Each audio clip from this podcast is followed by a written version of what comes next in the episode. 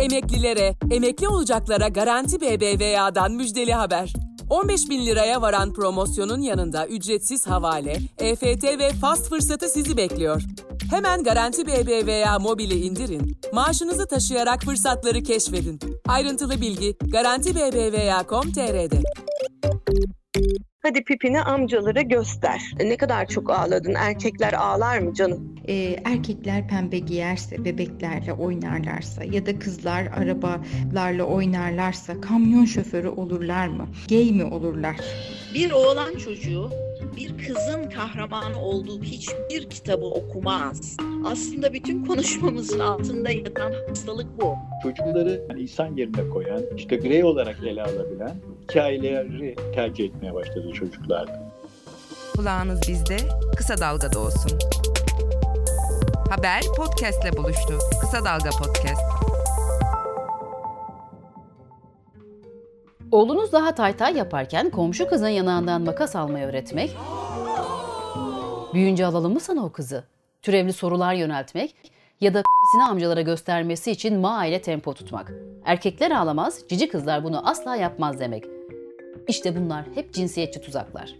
Çoğu zaman farkında bile olmadan bu cinsiyetçi tutumları, yargıları onların bilinçaltına tatlı tatlı usul usul kazıyoruz. Yaptığınız espri o an herkese şirin gelebilir. Söylediğiniz cümle çok masum görünebilir. Ama kazın ayağı hiç de öyle değil. Siz aslında erkek üstünlüğüne vurgu yapıyor, alttan alta kızların alınabilecek birer nesne olduğunu öğretiyorsunuz. Yani toplumun onlara biçtiği kaftanı kendi ellerinizle giydiriyorsunuz. Ancak uzmanlar bu yaklaşımın toplum sağlığı ve dengesi açısından çok tehlikeli olduğunu söylüyor. Tam da bu bakış kendine her şeye hak gören, kadına şiddet uygulayan erkekler yetiştiriyor. Artık çokça tartışılan, kimi zaman kafa karıştıran toplumsal cinsiyet, cinsiyetçilik, cinsiyet eşitliği gibi kavramlar toplumdaki kemikleşmiş rolleri sorgulatıyor. Erkek haklı, kız naifliği gibi kalıpları reddeden alternatif sesler herkesinden yükseliyor. Cinsiyet eşitliğini kökü dışarıda bir ideoloji olarak tanımlayanlara rağmen. Ben Kısa Dalga Podcast'ten Pervin Metin. Haber podcastle buluştu. Kısa Dalga yayında. Bizi Kısa Dalga Net ve podcast platformlarından dinleyebilirsiniz. Anatomik kaderimiz midir? Erkek çocuklar pembe giyip bebekle oynarsa cinsiyet karmaşası mı yaşar? Peki ya cici kızlar prenses değil de korsan olmak isterse? Oyunların, oyuncakların, kitapların, renklerin cinsiyeti olur mu? Cinsiyetçi roller ve rol modellerle çocuk büyütmenin tehlikeleri neler? Çocuk ve ergen psikiyatristi doçent doktor Fatma Varol, psikiyatrist Deniz Arık Binbay, yazdığı çocuk kitapları Japonya, Kore, Almanya'da basılan karikatürist yazar Behiçak, romanları birçok dile çevrilen feminist yazar ve çevre bilimci Buket Uzuner, Kısa Dalga Podcast dinleyicileri için cevapladı. Bir kenara not edilmesi gereken özellikle anne babaların farkındalıklarını artıracak dikkat çeken önerilerde bulundular. Son olarak küçük bir ipucu. Prenses olmak isteyen kızınıza prenseslerin ne işe yaradığını, oğlunuza ise bir prensin prenses kurtarmaktan başka işi olup olmadığını sorun. Çocuk ve ergen psikiyatristi doçent doktor Fatma Varol, kavram karmaşasını önlemek için önce doğru tanımlamalar yapmak gerektiğine inanıyor. Biyolojik cinsiyet hepimizin bildiği anne karnında gelişen ve e, kadın ya da erkek olmayı tanımlayan cinsiyet tanımı. Toplumsal cinsiyet ise bu daha çok doğduktan sonra gelişen bir süreç işte kızların nasıl olduğu ve erkeklerin nasıl olduğu ile ilgili bir takım özelliklerin belirlenmesi. İşte kızlar etek elbise giyer, erkekler işte pantolon giyer. Renk seçimli, giysilerdeki renk seçimleri. Bir kültürde belli bir cinsiyet için kabul edilen geçerli sayılan bazı davranış biçimleri var. İşte kızlar böyle davranır, erkekler böyle davranır şeklinde. Buna cinsiyet rolü diyoruz. Bu kişinin cinsel eğilimlerini, dış görünüşünü ve bunların toplum içindeki yansımasını içeriyor ama daha çok bireyin kendi cinselliği ya da cinsiyetine ait içsel duygularıyla ilişkili bir şey. Cinsiyetçilik ise bir cinsin de diğerinden daha üstün e, olduğunu savunan aslında bir görüş ve ideoloji.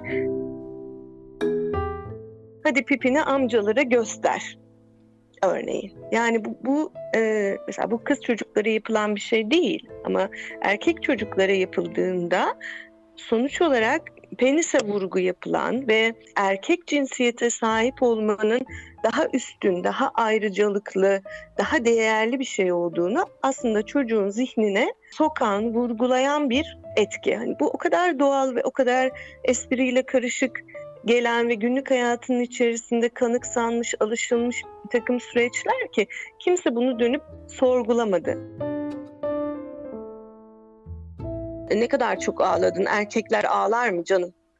Ya da işte Aa, o kadarcık düştün işte dizin azıcık sıyrılmış ağlamaya ne gerek var erkek adam dayanıklı olur. Ama burada çocuğa bir mesaj vermiş oluyoruz aslında. Erkek olmak demek böyle bir şey. Fark etmeden çok fazla yük yüklemiş oluyoruz. O erkek olma rolü daha kaba, işte daha öfkeli tavırlar sergileyen, işte gerektiğinde kavgacı bir tutuma giren erkek çocuklar sanki daha hayatta kalabilecekler ve toplumun istediği figürler olabilecek gibi. Ama bu arada e, daha nazik, kibar, daha uyumlu özelliği olan erkek çocuklar dışlanabiliyorlar.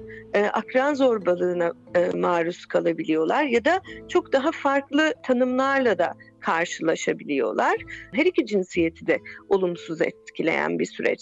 Verdiğimiz cinsiyetçi mesajlar hangi yaş grubunda daha etkili oluyor ve bunların aktarımında anne mi, baba mı kilit rolde? 4-6 yaş dönemi e, bizim için cinsel kimliğin gelişimi, bunlarla ilişkili olan en önemli yaş dönemleri.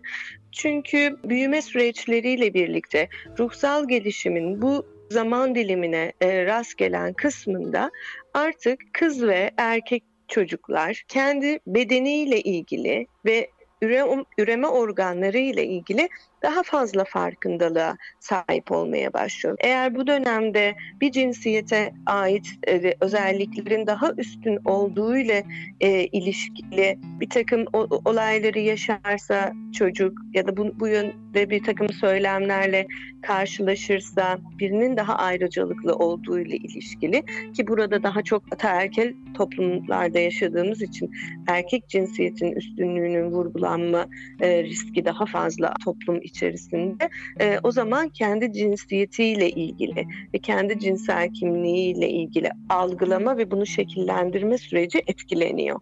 Anne ve anneden mi babadan mı daha çok bu cinsiyetçi yaklaşımlar aktarılıyor? Ee, aslında her iki taraftan da aktarılıyor ama ilk 6 yaşta daha çok anneler e, işte çocukların büyüme süreçlerinde etkin bir e, roldeler. Dolayısıyla anneden aktarılanlar da daha öne çıkıyor olabiliyor. Doçent Doktor Varol'a göre bak oğlum ne güzel kız sana alalım mı? Hadi yanağından bir makas al gibi sempatik görünümlü şakalar çocuğa çok tehlikeli mesajlar veriyor. Bunu topluma baktığınızda açıkça görebilirsiniz diyor. Çok tehlikeli olduğunu süreç içerisinde görüyoruz. Topluma baktığımızda ne kadar çok şiddet durumunu görüyoruz. Ne kadar çok erkek ve kadın arasındaki bu cinsiyete dayalı olayları, sorunları, ölümleri, gerçekten bunları durdurabilmek, azaltabilmek şimdiki anne babaların çocuklarını nasıl yetiştirdiğiyle çok yakından ilişkili. Çünkü biz gelecek nesli yetiştiriyoruz. Bu aslında kuşaktan kuşağa aktarılan bir şey. Kadın olduğunda ne oluyor? Ezilmiş, güçsüz kılınmış, önemsenmemiş, değer verilmemiş kadın. Eğer bir erkek çocuğa sahip olursa bu sefer o erkeği tıpkı böyle yetiştiriyor. Kalk abine su getir. İşte kalk abinin şunu yap. Yani abi bir birey olarak kalkıp kendi suyunu alabilecek, işte kendi işini gücünü yapabilecek bir pozisyondan neyi aslında bu aile çocuklarına vermiş oluyor? Kız çocuk için erkeğe hizmet eden, onu daha üstte gören, işte alttan alan, uyumlu olan, ses çıkarmayan, karşı gelmeyen, itiraz etmeyen bir role giderek o kız çocuk girerek büyüyor. Ve burada yetişen erkek çocuk ne aslında görmüş oluyor. Her şeyi hak görebilirim. Kalkıp suyumu almak ya da başka işlerimi yapmak zorunda değilim. Bunu benim için bazı kadınlar yapmalı. Annem ya da kız kardeşim ve büyüdüğünde de eşinden bunu bekliyor evlendiğinde. Oyunların çocukların dünyasındaki önemine kız ve erkek oyunu diye ayırmanın cinsiyetçi dile hizmet eden ve onların yaratıcılığına ket vuran bir yaklaşım olduğuna vurgu yapıyor doçent doktor Varol. Kızlar belli oyunları daha çok sevebilirler, tercih edebilirler, e, oynayabilirler. Erkek çocukların oyun seçimi tercihi farklı olabilir ama neden erkekler bebeklerle oynayamasın ya da kızlar işte arabalarla ya da ne bileyim başka e, erkeklere dair atfedilen oyuncaklarla oynayamasın. Sonuçta oyun çocuğun dünyayı deneyimlediği, birey olmayı öğrendiği, tabii ki bunun içinde aynı zamanda kız ya da erkek olmayı da öğrenme süreçlerini geçirdiği, ruhsal açıdan onu geliştiren, güçlendiren önemli bir alan, oyun alanı aslında. Haber podcastle buluştu. Kısa Dalga Podcast. Kulağınız bizde, Kısa Dalga'da olsun. Psikiyatrist Deniz Arık Binbay'a göre ise cinsiyetçi bakış açısı daha gebelikten itibaren hatta anne babanın zihninde çocuk fikri belirmeye başladıktan sonra ilmek ilmek örülüyor. Toplum kızdan ve erkekten neyi bekliyor ya da beklemiyor? Bir çocuk fikri e, annenin babanın zihninde oluşmaya başladığı andan itibaren e, cinsiyetini de düşünmeye başladıkları andan itibaren hani bir takım e, aktarımlar oluyor. Ama gebelikle birlikte işte bebeğiniz kız mı erkek mi diye soru sorarlar. E, kız cevabında işte Aa, neyse o da evlat gibi talihsiz bir yanıt alındıktan sonra o annenin içinde zihninde bir etki olmaması mesela mümkün değil. Bebeğin doğduğu andan itibaren de işte e, onun çıplaklığına bakış mesela çok değişiyor. İşte kız çocuksa ortalıkta altı değiştirilmez. Erkek çocuksa aç, açıla açıla gösterile gösterile altı değiştirilir. Deniz kenarında e, çocuk çıplak gezdirilir erkek çocuksa bizim toplumumuzda ama mesela kız çocuksa mutlaka bir şey giydirilir bikini vesaire.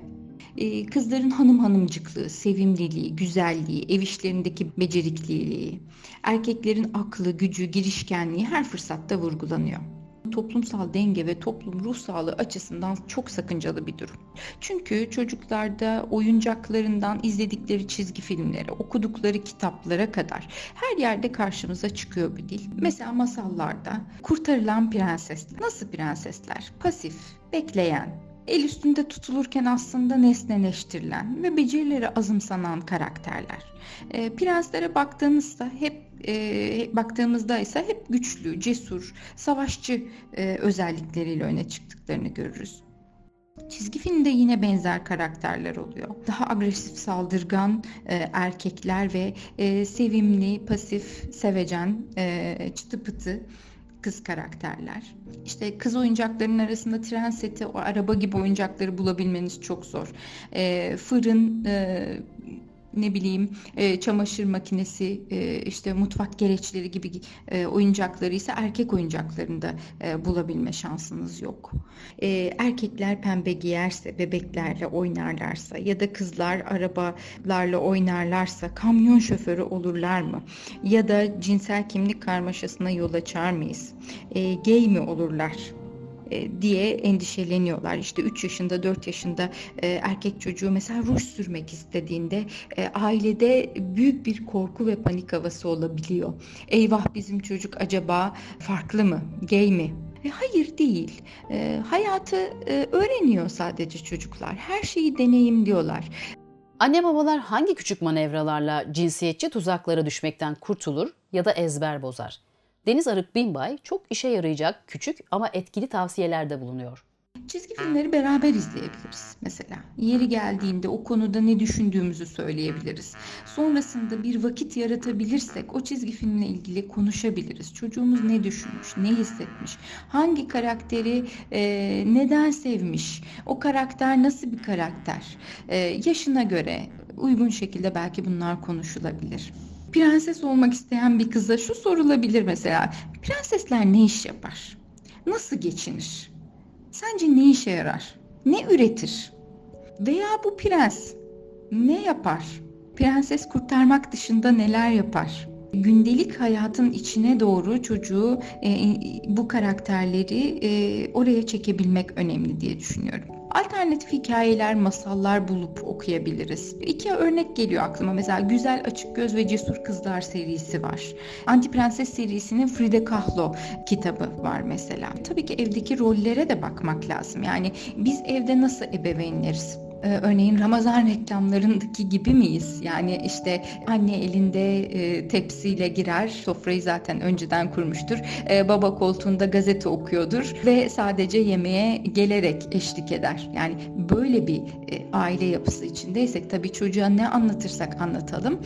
Söyle, söylenenler eylemin çok gerisinde kalacaktır. O nedenle hani eylemlerimize de dikkat etmek. Yani nasıl bir paylaşım yapıyoruz biz evin içinde? E, nasıl bir iş bölümü içindeyiz? Sonra elimizden geldiğince dilimizi e, değiştirmek gerekiyor. Birisi gelip parkta işte e, aa ne güzel bir kız kızınızın yanağından e, bir işte makas alalım dediği zaman e, oğlu oğluna orada tabii ki toplumsal kodlar gereği ister istemez insanın içinden ya bu ayıp olur. İyi uslu bir kız ayıp etmez.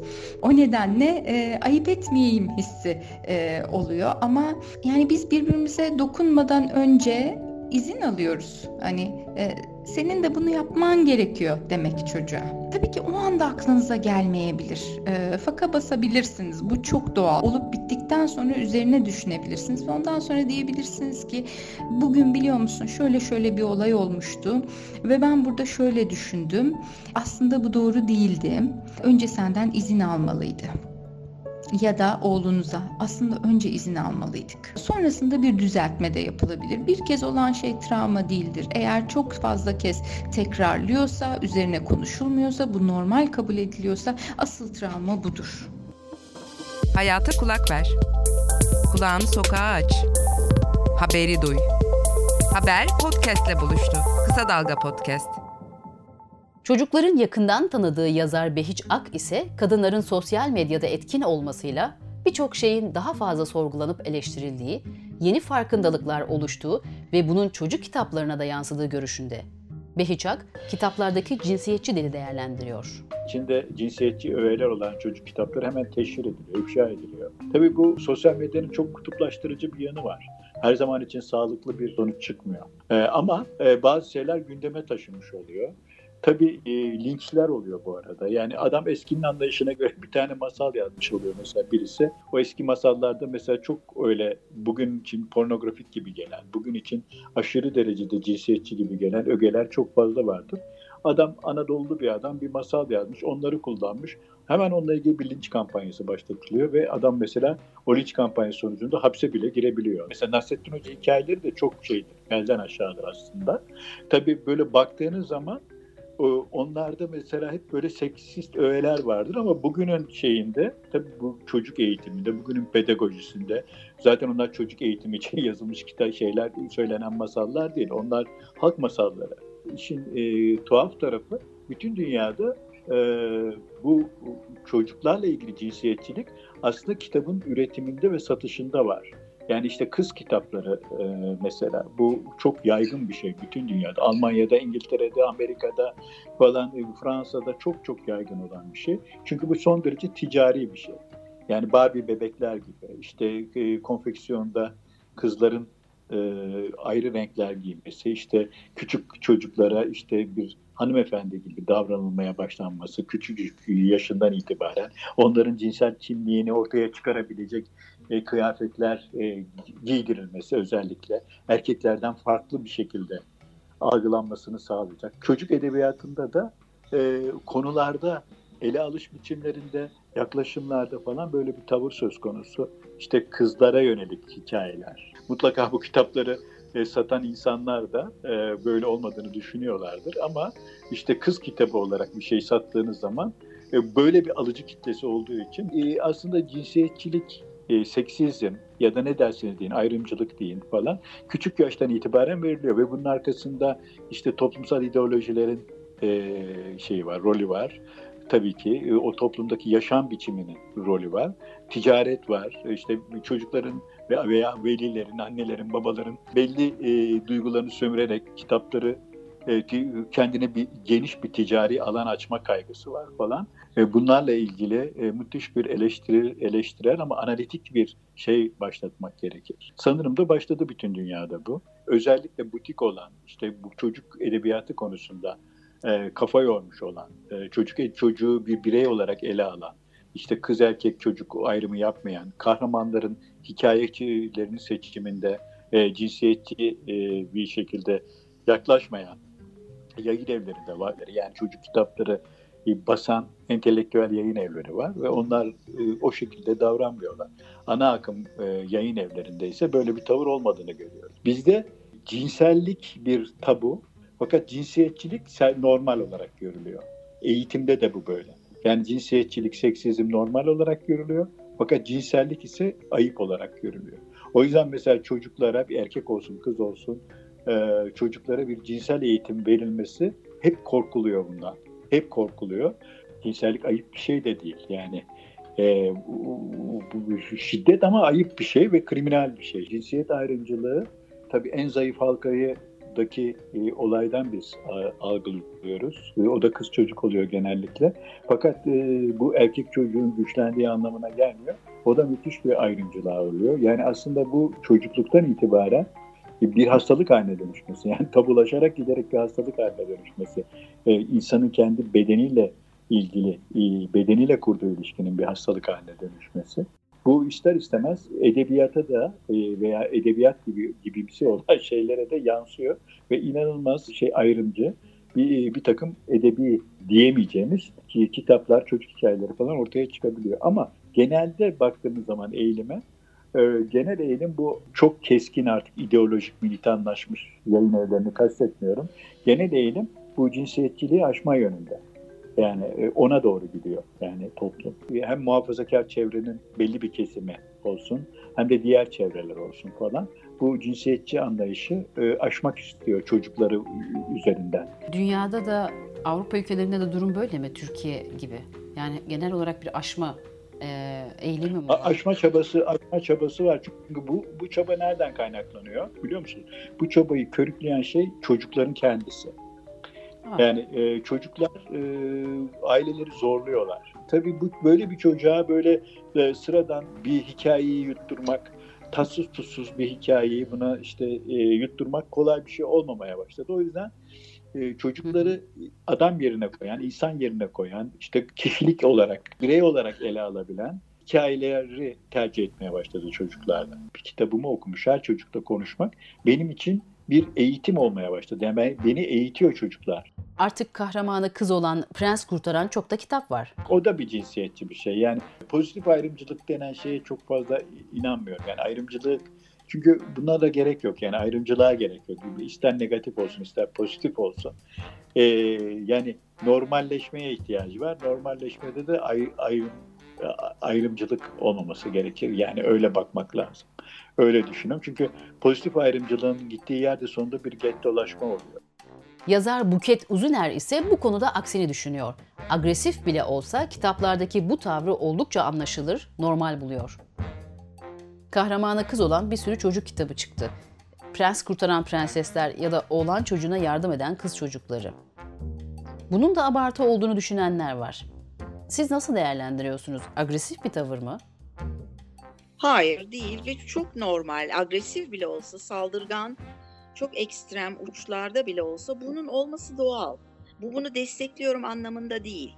Bir bastırılmış bir hareket ilk defa hava nefes almaya, bir kendine bir ışık bulup oradan fışkırmaya başladığında, sesini duyurmaya başladığında önce tabii ki ekstrem uçlarda e, hatta fanatikliğe varabilecek şeyler olur. Normal. Yani bir gün feminizm kelimesine ihtiyaç duyulmadığında bana e, çok kinayeli bir şekilde hatta alay ederek ya işte e, feminizm var ama maskülinizm niye yok diye alay edenler 8 Mart niye var diye. İhtiyaçtan var. Yani ihtiyaç olmadığında zaten unutulacak bunlar. Umarım mesela 100 yıl sonra ya da 50 yıl sonra bu günlerde kalmayacak. Örneğin benim erkek kardeşim e, doğduğunda doğum kayıtlarında oğlan yazıyordu. Yani kız çocuğunun karşılığı oğlan çocuktur Türkçe'de. Ama bu artık değişti. Türkiye Cumhuriyeti'nde doğan bütün oğlan çocukları erkek olarak doğuyorlar. Ama bir kız çocuğu kadın çocuğu diye yazılmıyor. Hı hı.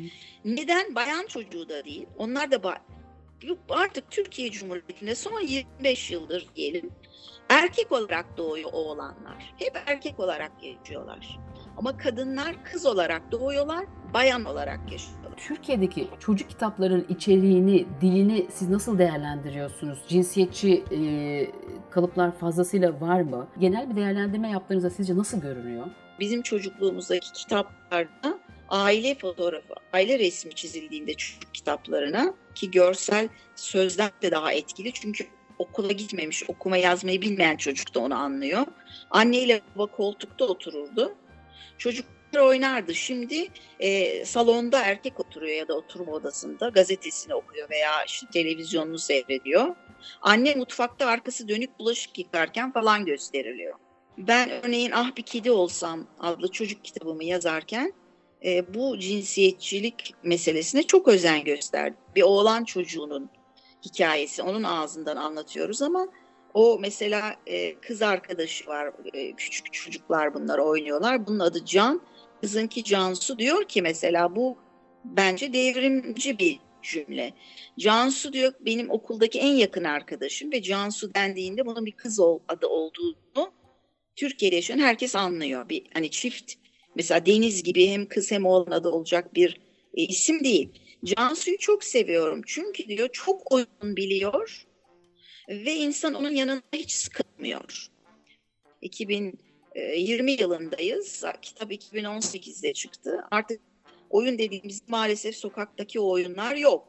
Ama çocuk bunu kız olarak söylemiyor. Arkadaşım Cansu o kadar çok oyun biliyor. Böyle e, zeki bir kız ki diyor. Onun yanında sıkılmam mümkün değil. Şimdi bu devrimci bir cümle aslında düşünülürse. Şimdi benim gibi düşünen birisinin kitabında böyle bir şey var ama çoğunlukla çok cinsiyetçi yaklaşımlar var. O yüzden maalesef iyiye gidiyor diyemeyiz.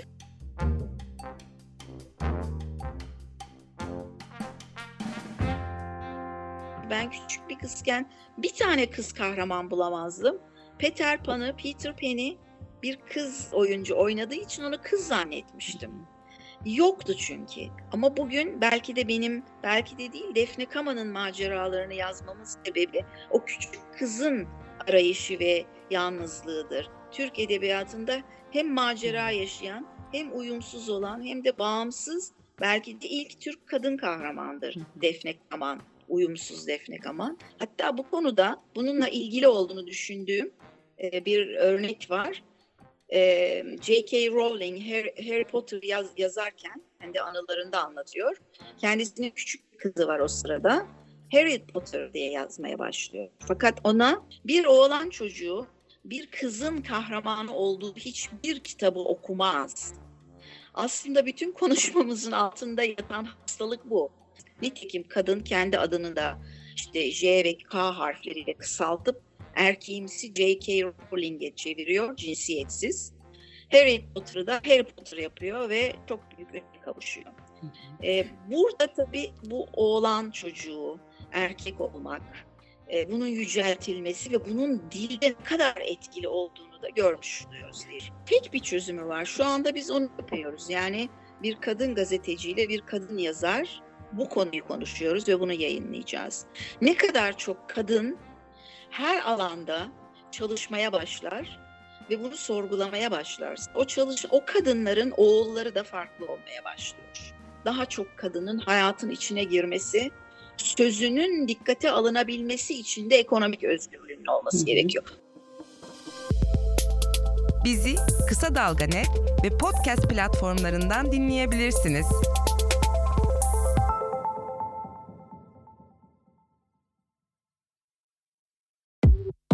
Emeklilere, emekli olacaklara Garanti BBVA'dan müjdeli haber. 15 bin liraya varan promosyonun yanında ücretsiz havale, EFT ve fast fırsatı sizi bekliyor. Hemen Garanti BBVA mobili indirin, maaşınızı taşıyarak fırsatları keşfedin. Ayrıntılı bilgi Garanti BBVA.com.tr'de.